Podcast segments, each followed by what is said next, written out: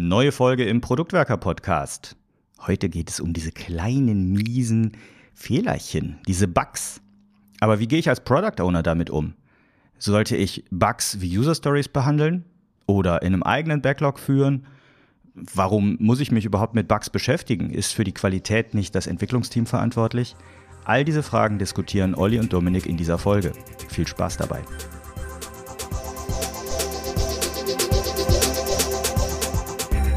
Heute kümmern wir uns um Bugs. Und ähm, das ist ein Thema, was ganz häufig vorkommt oder mit dem wir konfrontiert werden. Und deswegen möchte ich mich mit Dominik dazu austauschen. Hallo Dominik. Hi Olli. Fangen wir ganz vorne an. Dominik, was sind Bugs? Oh, das ist ja schon eine spannende Frage, weil da können wir, glaube ich, auch schon lange drüber sprechen. Im Regelfall kennen wir Bugs als Defekte. Also irgendetwas in meinem Produkt läuft nicht so, wie ich es gedacht habe. Ein Beispiel, ich habe eine Eingabemaske für irgendeinen Text und wenn ich ganz bestimmte Zeichen einfüge, dann passiert etwas Unvorhergesehenes, eine Fehlermeldung, mein Programm raucht ab oder es werden irgendwelche seltsamen Sachen angezeigt, die da eigentlich nicht hingehören. So ganz lapidar. Was aber auch als Bugs verstanden werden kann, ist eben so eine Abweichung der Erwartungshaltung. Also dem Moment, wo ich als Nutzer mein Produkt verwende und ich eigentlich glaube, jetzt müsste etwas Bestimmtes passieren, aber es passiert irgendwas anderes.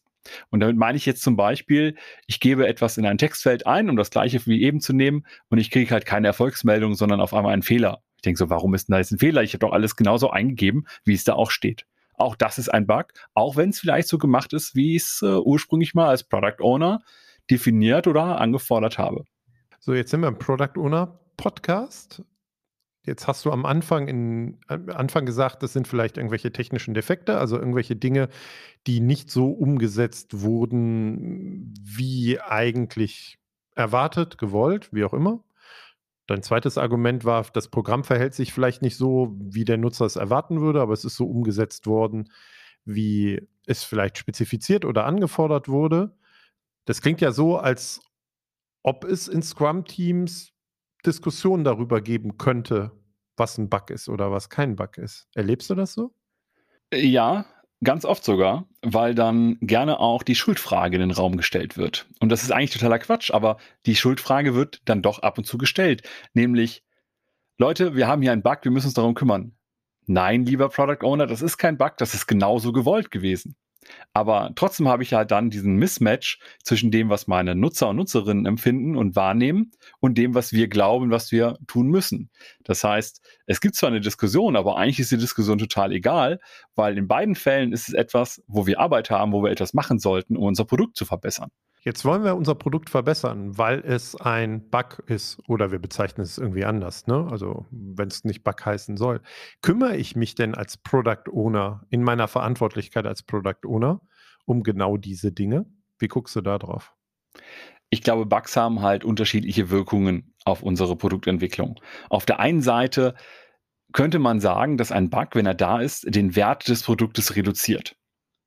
Das heißt, in dem Moment, wo ich einen Bug mit dem Team gemeinsam behebe, erhöhe ich ja auch den Wert des Produktes. Business Value oder ähnliches einfach mal dahingestellt. Heißt aber auch, dass ich vielleicht die Benutzbarkeit verbessere, dass die Zuverlässigkeit meines Produktes sich verbessert hat oder auch der Anwendungsbereich sich vergrößert hat, weil jetzt kann mein Produkt eben auch während der Zeitverschiebung genutzt werden, was vorher nicht ging.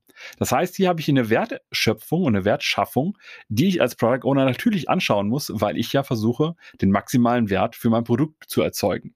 Mhm. Der zweite Aspekt, der auch mit reinkommt, ist, dass natürlich auch Bugs, die uns ein bisschen im Weg liegen, also das sind so Steine, die wir wegräumen müssen, die hindern uns daran, mehr Mehrwert zu erzeugen. Das heißt, selbst wenn wir durch die Bugbehebung selbst keinen Mehrwert erzeugen, aber solange sie da sind, behindern sie uns, dann hilft es auch, einen Bug zu beheben, um einfach mehr Mehrwert zu erzeugen und dadurch quasi seine Fähigkeit, Innovation zu betreiben, Mehrwert zu generieren, zu verbessern. Okay, habe ich verstanden. Ne? Also wenn wir Mehrwertmaximierung in der Verantwortung des Product Owners sehen und gerade festgestellt haben, dass auch Bugs darauf einwirken, egal ob sie jetzt positiv oder negativ darauf einwirken, uns auch in der Zukunft behindern, dann kommen wir zu dem Punkt, dass wir uns als Product Owner auch um Bugs kümmern sollten. Da muss ich sie sehr wahrscheinlich priorisieren, oder? Also ich glaube, grundsätzlich müssen Bugs priorisiert und vor allem auch bewertet werden. Man kann ganz klassisch eigentlich, und das kennen wir auch aus Zeiten vor Scrum oder auch außerhalb von der agilen Produktentwicklung, wir können Bugs danach priorisieren und bewerten. Wie wahrscheinlich ist es denn, dass sie auftreten? Also zum Beispiel gerade bei Web-Applikationen, wenn ich einen Browser habe, der schon vollkommen veraltet ist, der vielleicht nur 0,01 Prozent meiner Nutzer ausmacht, will ich den berücksichtigen? Keine Ahnung. Das zweite ist aber, wenn der Bug auftritt, wie groß ist denn eigentlich die Auswirkung? Nach diesen beiden Maßstäben könnte ich jetzt überlegen, ein Bug, der quasi jedes Mal auftaucht und Nutzer an der Nutzung meines Produktes hindern, sind sehr kritisch.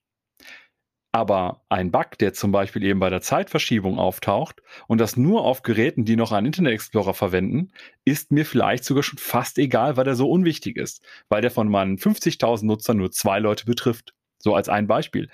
Damit ich aber jetzt eben sagen kann, welchen Bug gehen wir an und welchen nicht, muss ich sie priorisieren, muss ich sie bewerten. Priorisieren ist ja das eine oder ordnen, ne? Also sagen, der ist, ähm, dieser Bug ist wichtiger oder dringlicher oder was auch immer als der nächste. Arbeitest du da auch mit Klassen von Bugs? Also, das ist auch was, was ich ja sehr häufig sehe. In der Regel ja. In der Regel ja, weil ich dann gerne sage, ich habe halt jetzt diese beiden Ausprägungen. Ich habe die den Impact, den quasi oder die Auswirkung, die mein Fehler, mein Bug hat. Und ich habe auch die Häufigkeit. Und dann muss ich eine Entscheidung treffen, je nachdem, wie ich die beiden Dimensionen skaliere. Wenn ich zum Beispiel sage 1 bis 5, ne, also von extrem hoch bis extrem niedrig und habe also fünf Punkte. Welche Felder, sage ich, sind jetzt besonders kritische? Welche sind so problematisch, die muss ich bald angehen und welche sind vielleicht auch eben unwichtig? Und diese Einklassifizierung in Gruppen hat für mich einen ganz einfachen Vorteil. Ich kann Regeln definieren, wie gehe ich jetzt damit um. Ich könnte zum Beispiel definieren, dass ein Bug, der fast alle Nutzer betrifft und das auch sehr stark und sie einschränkt, also ein kritischer Bug wäre und dass kritische Bugs, sobald wir sie kennen, sofort angefangen wird, diese zu beheben. Und bei einem Bug, der vielleicht nur so eine mittlere Kritikalität hat, den kann ich auch vielleicht einplanen. Das finde ich ganz spannend, weil deine Argumentation hörte sich jetzt so an, dass du halt wirklich die, auf die Auswirkungen dieses Bugs auf unseren Mehrwert irgendwie geguckt hast, ne? auf den Wert des Produktes. Wir haben ja aber auch bei ganz anderen Anforderungen an das Produkt, mal unabhängig von Bugs, bei neuen Features, bei User Stories, die wir mit einplanen, auch immer die Perspektive von, wie ist denn die Komplexität der Umsetzung? Stellt sich dann direkt die Frage, schätzt du Bugs? bevor du sie dann so einplanst? Also es kann ja irgendwas eine totale, etwas sehr Kritisches sein. Aber ich weiß, die Komplexität der Umsetzung wird jetzt dafür sorgen, wir sind damit vier Wochen beschäftigt und machen nichts anderes. Könnte ja passieren. Setzt du das ins Verhältnis, also auch bezogen auf die Komplexität der Beseitigung dieses Bugs? Wir können uns bei Bugs auch immer aktiv dagegen entscheiden, diese zu beheben. Die Frage ist, welche Konsequenzen hat das? Wenn ich mir der Konsequenzen bewusst bin und aus irgendeinem mir nicht erfindlichen Grund sage, es ist in Ordnung, dass dieser Bug auch noch vier Wochen existiert und wir kümmern uns später darum oder wir finden eine andere Lösung. Vielleicht auch nur, wir, wir heben den Incident auf und wissen, das ist ein Problem, aber wir ermöglichen es unseren Nutzerinnen und Nutzern anders zu ihrem Ziel zu kommen, dann kann das legitim sein. Aber eigentlich bewerte ich die gerne und ich lasse sie auch gerne schätzen. Das sind aber für mich zwei Seiten der Medaille, genauso wie auch bei allen anderen Features, User Stories etc. Was ist der Aufwand? Was ist die Komplexität? Was ist sozusagen die Größe der, wir müssen das Ding aus dem Backlog heraus oder wo, wo immer es auch steht, in Realität überführen und welche Bedeutung hat es für uns? Das sind jetzt, ne, Business Value zum Beispiel ist für mich ein anderer Wert. Und hier an der Stelle kann ich sagen, ich habe auch eine Art Business Value. Wie wertvoll ist es, den wegzuschmeißen und wegzuarbeiten? Versus wie groß ist die Komplexität, das Ding auch zu bewältigen. Ja, ist ganz spannend. Ne? Also wir überlegen ja gerade, wie gehen wir mit den Bugs, wenn sie kommen, um und wie priorisieren wir die oder bewerten sie, um sie dann zu priorisieren und zu ordnen. Hm. Das geht aber, das, was du beschreibst, dann ja eigentlich von der, von, von, von, dem, von der grundlegenden Einschätzung aus, wenn wir so auf so einen Bug gucken, wir werden ihn irgendwann beseitigen. Ne? Also ich priorisieren, um irgendwann einzuplanen. Hm, in meiner Praxis stelle ich aber häufig fest, dass es entweder Bugs gibt, die wir sofort angehen oder sofort angegangen sind, weil sie nämlich so kritisch waren, und dass fast alle anderen Dinge, die wir so betrachtet haben, überhaupt niemals zum Zuge kamen, ne? weil sie dann doch nicht so kritisch waren, als dass ich sie überhaupt irgendwann angehen kann. Und dann sind wir ja sehr schnell in so einer Diskussion über entweder sofort oder wir schmeißen es weg. Ne? Also äh, es gibt dann eigentlich keine Bugs, die irgendwo priorisiert und betrachtet werden müssen. Hast du damit Erfahrung? Ich bin ein großer Fan von so einer Zero-Bug-Policy. Also, dass wir schon versuchen, auch als Team, wir wollen keine Bugs haben. Wenn ein Bug auftritt, wo wir sagen, der muss behoben werden, dann pflegen wir ihn ins Backlog ein, ins, ins normale Product Backlog. Dann kann ich nämlich sagen, das ist mein Versprechen, wir wollen diesen Bug beheben und ich kann ihn einpriorisieren. Ob ich jetzt sage, das machen wir sofort, das machen wir in ein, zwei oder drei Sprints, erstmal egal. Es kann ja Informationen geben, die für die eine oder die andere Entscheidung sprechen. Wenn ich aber einen Bug habe, wie eben das Beispiel, ich habe irgendwie nur einen bestimmten Browser zu einer bestimmten Zeit, extrem wenig, extrem selten, dann kann ich auch sagen, nee, den mache ich nicht. Und warum soll ich mir dann auch mehr Arbeit damit machen, den zu priorisieren, irgendwo zu speichern, etc. Dann wird ein Bug auch mal geschlossen, ne, zugemacht. In meistens sind das ja dann Ticketsysteme, wo die abgelegt werden, mit dem Vermerk wird nicht behoben weil es einfach nicht wertvoll ist, den zu beheben. Weil ich sage, die Zeit, die wir darauf investieren, ist im Verhältnis zu anderen Sachen, die wir machen können, viel zu schlecht von Aufwand zu nutzen. Also so generiere ich sehr wahrscheinlich dann weniger Bugs, die ich mit ins Product Backlog äh, überführe oder als Product Backlog Item auch weiter vorantreibe. Bin ich voll dabei. Also würde ich auch so genauso so supporten. Das steckt aber drin in dem, was du sagst. Bugs sind ganz normale äh, Einträge und Items im Product Backlog. Ne? Also da haben wir, glaube ich, auch äh, Einigkeit. Ich würde aber noch was anderes reinwerfen, was ich so in meiner Product Owner Tätigkeit immer wieder gemacht habe. Wir haben Bugs dann aufgenommen und genauso wie du beschrieben hast, in das Backlog einge eingeplant. Wir haben aber zum Beispiel gesagt, wenn dieser Bug jetzt drei Sprints nicht mit in den Sprint eingeplant wird, dann haben wir ihn auch weggeschmissen. Ja, dann haben wir uns zwar vielleicht vertan mit der Einschätzung, mit ihnen mit ins Backlog zu übernehmen und mit dem Versprechen, aber wir schleppen nicht die ganzen Bugs weiter mit, weil scheinbar hat es dann doch keine Dringlichkeit oder ist nicht so kritisch, dass wir ihn jetzt in überschaubarem Zeithorizont angehen. Und dann war es für uns immer besser zu sagen, ja, dann machen wir noch zu und machen genauso einen Eintrag, wie du gerade beschrieben hast. Und ich glaube, was total schnell passiert, ist, dass wir so eine Art Bugfriedhof haben. Weil du auch sehr schnell das Problem hast, dass du nach einer Weile, dass so ein Bug tritt halt auf, du hast ihn dokumentiert, vielleicht hast du auch das Glück, dass es sogar ein Video dazu gibt und alles, Plattform, alles dokumentiert und dann denkst du, ja, den machen wir mal so in drei, vier, fünf Sprints. Dann hat sich aber vielleicht in der Zwischenzeit was ergeben und du schiebst den noch weiter und dann gehst du den irgendwann an und stellst dann fest, den kann ich gar nicht mehr reproduzieren. Dann hast du die ganze Zeit da irgendwie ein Item in, irgendeinem, in irgendeiner Liste rumschweben für etwas, das du eigentlich gar nicht mehr brauchst, wo du auch schon hättest sagen können, das muss ich mir nicht nochmal anschauen. Und das habe ich total oft erlebt, dass dann Bugs irgendwann auch veralten, weil die einfach nicht mehr reproduzierbar sind. Hm. Oder ich habe den Teil des Produktes oder den Code, der damit zu tun hat, aus irgendeiner anderen User Story oder Feature Request nochmal angefasst und dabei ist zufällig der Bug halt beseitigt worden, ne? weil bestimmte Dinge gar nicht mehr im Code existieren. Also dein Beispiel, was du eben hattest, ne, da verhält sich das System anders. Äh, vielleicht gibt es die Funktionalität gar nicht mehr, weil wir nochmal ganz anders oder ganz neu gebaut haben. Eine zweite Sache, die ich sehe, neben Bugfriedhof, also vor allen Dingen, wenn wir als PO und Umgang als PO mit Bugs irgendwie drauf gucken, ist, dass sehr viele Product Owner, mit denen ich rede und die ich begleiten kann, ein eigenes Bug-Backlog haben. Hattest du das auch mal, Hand aufs Herz? Ja, bei meinen ersten Teams hatte ich das sogar. In die erste Implementierung von Scrum, die ich miterlebt habe als Product Owner, sah dann vor, dass es einfach in jedem Sprint eine Timebox gab, in der Bugs abgearbeitet werden sollten. Und damit man dann eben in so einem Zeitfenster Bugs abarbeiten kann, gab es eine separate Liste mit allen Bugs. Und die waren natürlich dann auch priorisiert, also quasi ein eigenes Bug-Backlog. Und ich habe dann immer, wenn ein Bug kam, habe ich geguckt, wie kritisch ist der im Vergleich zu allen anderen und dann priorisiere ich den halt nach oben oder nach unten, habe dann auch unten mal einen Bug-Friedhof erzeugt, weil die natürlich irgendwann alle nicht mehr reproduzierbar waren und oben gab es dann ab und zu mal so ein oder zwei Brocken drin, also Bugs, die auch schwer zu beheben waren, aber so ein Bug-Backlog habe ich auch schon gemacht. Würde ich heute nicht mehr machen, aber in meiner Historie ist das vorgekommen. Ah, danke für deine Ehrlichkeit und Offenheit und Transparenz. Aber die Frage, warum würdest du es nicht mehr machen? Die Frage ist ja, wenn ich ein separates Backlog habe für alle Bugs, wie arbeite ich das eigentlich ab? Jetzt habe ich gerade als ein Beispiel genannt, ich habe eine Timebox, die ich in jeden Sprint einplane. Das kann zum Beispiel so ein, ein Developer-Tag sein oder irgendwie sowas. Ne, also je nachdem, wie ich halt meine Aufwände, meine Größen, meine Items und so weiter schätze und plane.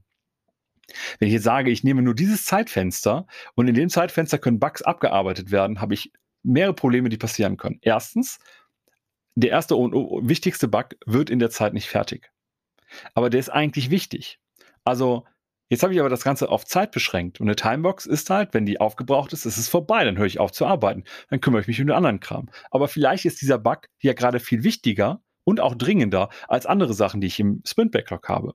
Deswegen halte ich es für mittlerweile für extrem sinnvoll zu sagen, ich packe meine Bugs in das gleiche Backlog wie meine normalen Backlog-Items auch, weil es sind eigentlich normale Backlog-Items für mich und ich kann die alle untereinander gegeneinander priorisieren und ich würde auch einen, einen Bug immer genauso bewerten wie jedes andere Backlog-Element auch. Sprich, wenn ich zum Beispiel Storypoints nutze, warum soll man nicht auch da mal überlegen, was das für Storypoints sein könnten?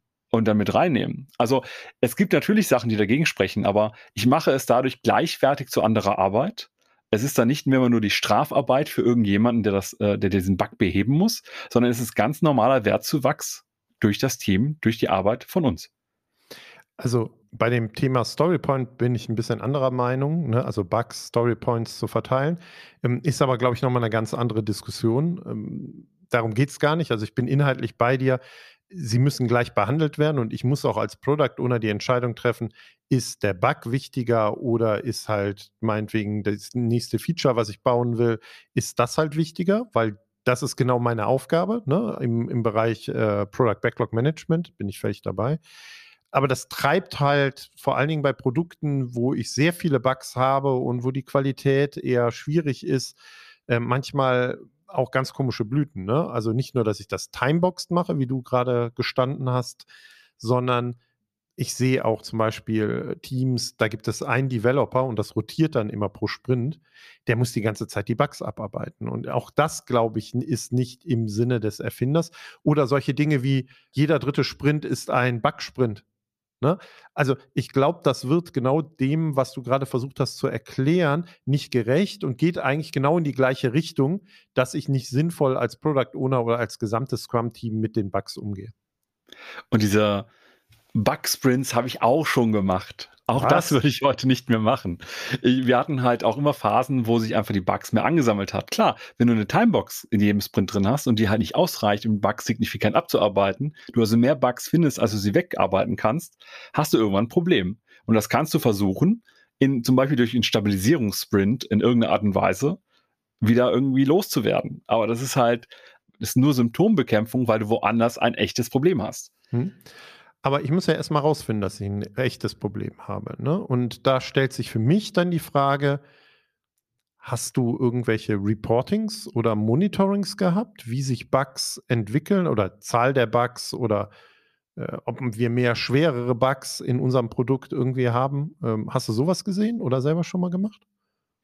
Ich finde es sogar sehr hilfreich, so etwas zu machen, weil wenn ich sehe, wie sich der Trend von den Bugs, die wir entdecken, so verändert, dann kann ich daraus Rückschlüsse ziehen. Auf der einen Seite kann ich natürlich sagen, wenn ich mehr teste, wenn ich mehr Qualitätssicherung betreibe, finde ich wahrscheinlich auch mehr Bugs. Vollkommen fair. Aber ich bin ein großer Fan auch davon, Produkte auch zum Beispiel durch Crowdtesting oder ähnliches testen zu lassen. Also sprich, fremde, auch organisationsfremde Menschen dran zu setzen, um dann mal zu entdecken, was passiert da alles.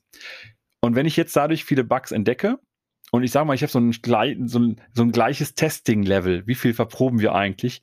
Wie viel Nutzerfeedback kriegen wir zu, äh, zu Bugs? Dann kann ich irgendwann schauen, nimmt die Anzahl der Bugs, die zum Beispiel kritisch sind, die groß sind, die wir unbedingt angehen sollten, nimmt das zu.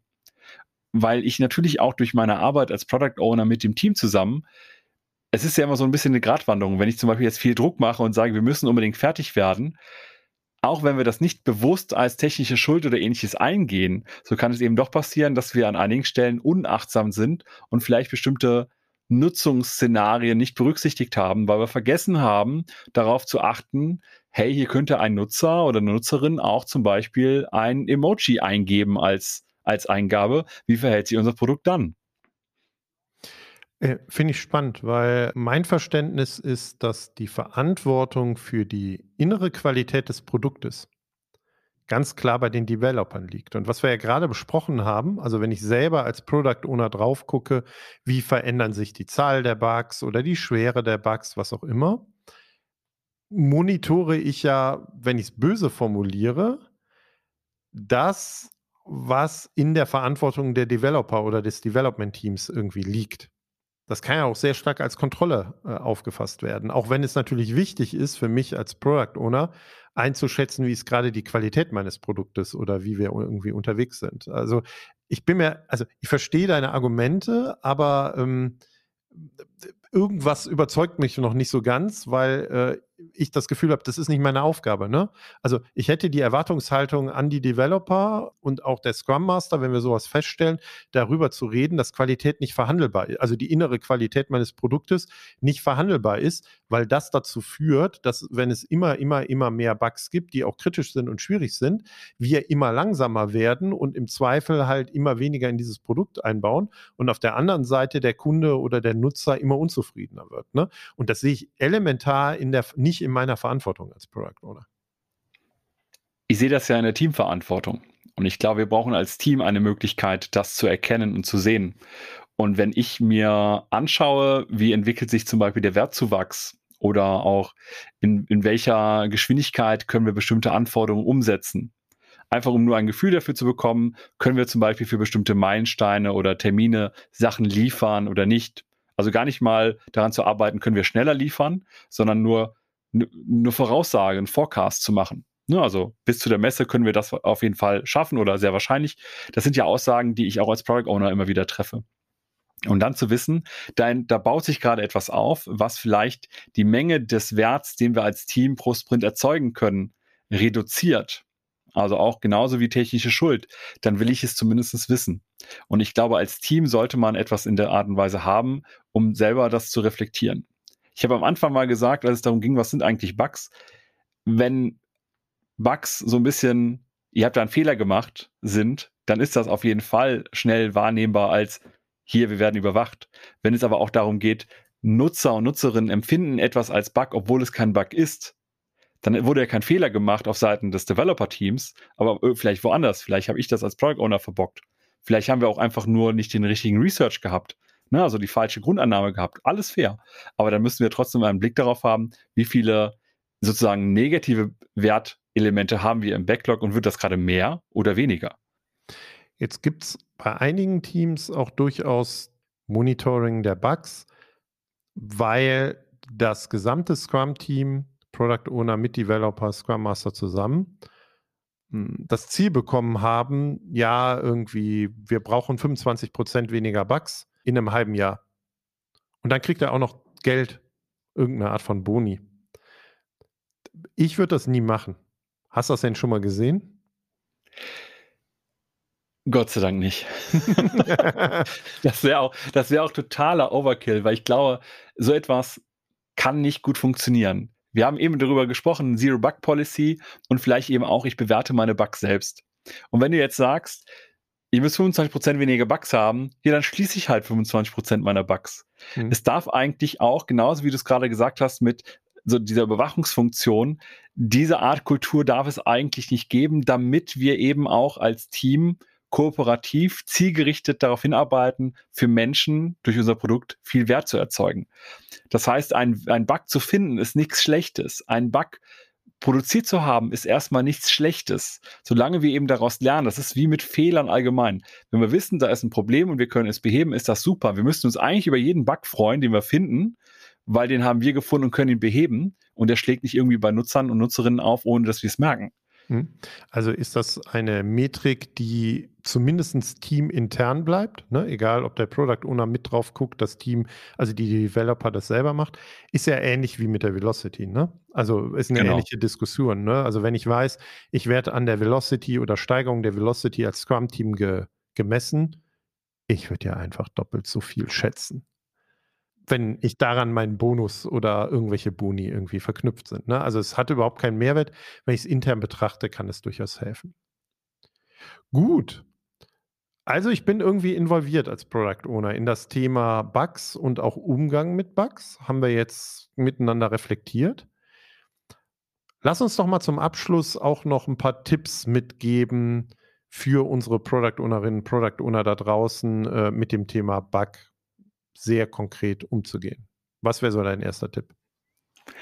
Ich glaube, das Erste, was schon auch klar geworden ist, dass ich ein großer Freund davon bin, Bugs ganz normal ins Product Backlog einfließen zu lassen. Einfach, damit wir in der Priorisierung, gerade in unserer Verantwortung als Product Owner, immer abwägen können, ist gerade dieses neue Feature, ist gerade diese Produktveränderung oder ist eben dieser Bug zu beheben gerade wichtiger als die anderen Sachen. Und dann kann ich das sehr gut untereinander abwägen und in eine Reihenfolge bringen und dadurch ja auch dem Team vermitteln, was ist gerade wichtig. Finde ich ein guter Punkt. Und wenn man das gemacht hat, ähm, und man nutzt so Tools wie Jira oder was auch immer, sage ich dem Product Ownern immer, mach das mal so ein bisschen farbig. Ne? Also, wo, meinetwegen, wenn Bugs ro rot sind, ne, als Farbe mit so Jira-Tickets und ich gucke auf meinen Backlog, wie viel Rot sehe ich denn, wenn ich oben in meinem Backlog gucke? Auch da kriege ich vielleicht einen ähnlichen Hinweis, wie wir eben beim Monitoring oder beim Reporting diskutiert haben, ne? ohne das auch bis ins letzte Detail zu messen. Als zweites würde ich eine Sache erwähnen, die wir eben schon mal ange, andiskutiert hatten. Und zwar, wie sehr ich als Product Owner mit dem, was ich von den Developern erwarte, wie viele Features, ähm, welche Features, die Erwartungshaltung, den Druck, den ich aufmache, auch mit beeinflusse, wie die Qualität meines Produktes sich entwickelt. Also, wenn ich dem Thema Bug, wenn ich dem nicht genug Raum gebe, dann wird es zu einer sinkenden Qualität kommen. Also das ist zumindest was, was ich aus eigener Erfahrung äh, oft genug erlebt habe. Das heißt, mir muss klar sein, es bringt mir im Zweifel mittel- bis langfristig nichts zu sagen, aber es müssen auf jeden Fall noch diese drei Features oder User Stories mit in diesen Sprint, weil das im Zweifel dazu führt, dass die Zahl der Bugs sich irgendwie erhöht, weil die Developer nicht genug Zeit haben, wirklich die Qualität sicherzustellen, die wir miteinander vereinbart haben und die sie vielleicht auch selber liefern wollen. Das heißt, ich bin auch immer derjenige, der mit beeinflusst, wie sich die Zahl der Bugs entwickelt. Und das ist was, was ich bei POs ganz häufig beobachte, dass ihnen diese Wechselwirkung oder das, wie sie sie Einfluss nehmen, gar nicht so klar und transparent ist. Ich glaube, den kann man ganz gut begegnen, indem man auch immer wieder in den Dialog mit dem Team tritt und fragt, habt ihr gerade ein gutes Gefühl oder war das eher so schnell zusammengeklöppelt? Ja, also ich kenne das ganz oft, dass so am Ende des Sprints irgendwie am Vorabend noch schnell was fertig gemacht wird. Dann ist es aber auch legitim zu sagen, ja, es ist schnell zusammengeklöppelt. Wir können jetzt hier auch Feedback im Review einsammeln und so weiter. Wir können es mal zeigen, aber vielleicht sollten wir uns noch mal ein bisschen Zeit nehmen, um auf jeden Fall sicher zu gehen, dass vielleicht, keine Ahnung, bestimmte Parameter eingeben werden können, dass wir hier an der Stelle keine Security-Probleme erzeugt haben oder was auch immer. Aber es reicht schon, um Feedback zu bekommen und es auch theoretisch auszuliefern. Wir sind heute mal ganz verrückt. Hast du noch einen dritten Tipp? Ich habe noch eine Erfahrung quasi, die ich gerne teilen möchte. Und zwar hatte ich ein Team, das hat die Qualitätssicherung ausgelagert. Das heißt, die haben nicht selbst dafür gesorgt, äh, irgendwie viel automatisiert zu testen oder ähnliches. Die haben auch nicht selbst manuell getestet, sondern es gab eine extra Abteilung dafür. Und das hatte den interessanten Aspekt, ganz oft war das Team dann am Ende des Sprints fertig, aber ja, die, die gucken ja eh nochmal drüber und da kommt dann vielleicht auch irgendwann mal was. Und dann hast du auf einmal auch ganz viele Bugs, weil natürlich definiert sich jemand, der Qualitätssicherung als Hauptberuf macht, also nicht Produkt entwickeln, sondern ich bin hier als Tester. Der Erfolg seiner oder ihrer Arbeit definiert sich ja ganz oft darüber, wie viele Bugs finde ich denn. Und dann hast du auch Leute, die sich darüber freuen, dass sie Bugs gefunden haben, weil irgendwelche kruden Sonderzeichen eingegeben worden sind an irgendwelchen Stellen und das Produkt dann sich seltsam verhalten hat.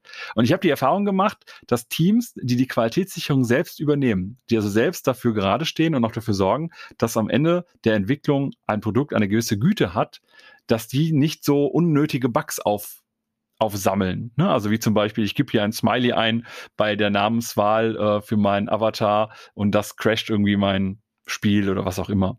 Deswegen glaube ich, kann es da sehr gut sein, wenn die Qualitätssicherung vom Team selbst gemacht wird, zumindest in deren Verantwortung liegt, auch wenn sie mal ein oder zwei externe Experten, also teamexterne Experten dazu holen. Das ist ein guter Punkt. Und weißt du was, ich hau auch noch einen raus. Einfach weil wir heute so lustig drauf sind Ich würde Product Ownerinnen und Product Owner noch den Tipp geben, plant euren Sprint nicht ganz voll. Weil häufig entstehen nach meiner Erfahrung Bugs oder werden Bugs dann transparent während des Sprints, wenn man an bestimmten Dingen auch arbeitet. Ne? Also es ist ja nicht nur so, dass Nutzer Bugs zurückmelden, sondern auch, wenn dann ein Developer an einem bestimmten Thema arbeitet, dass er feststellt, oh, das funktioniert aber gar nicht. Ne? Also viele Bugs werden auch einfach von den Developern gemeldet oder würden dann Tickets aufgemacht. Und wenn ich eher so rangehe und sage, ich plane 20, 30 Prozent meines Sprints gar nicht ein.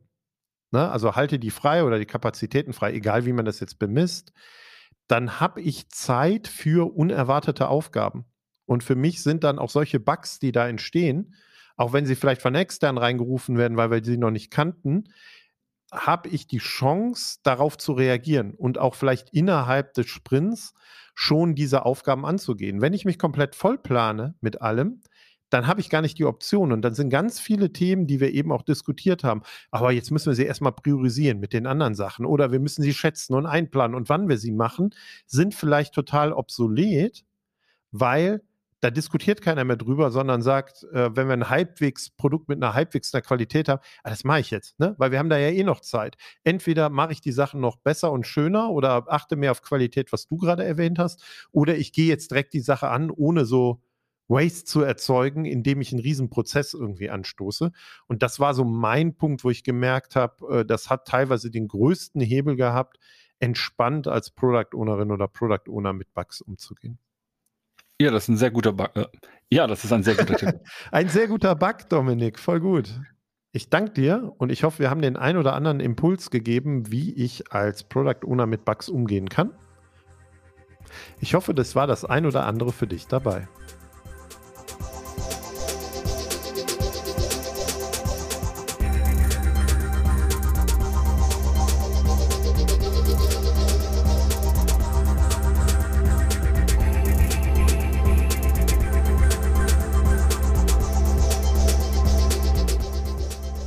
Hoffen, dass euch diese Folge gefallen hat und dass ihr den ein oder anderen Impuls daraus mitnehmen konntet.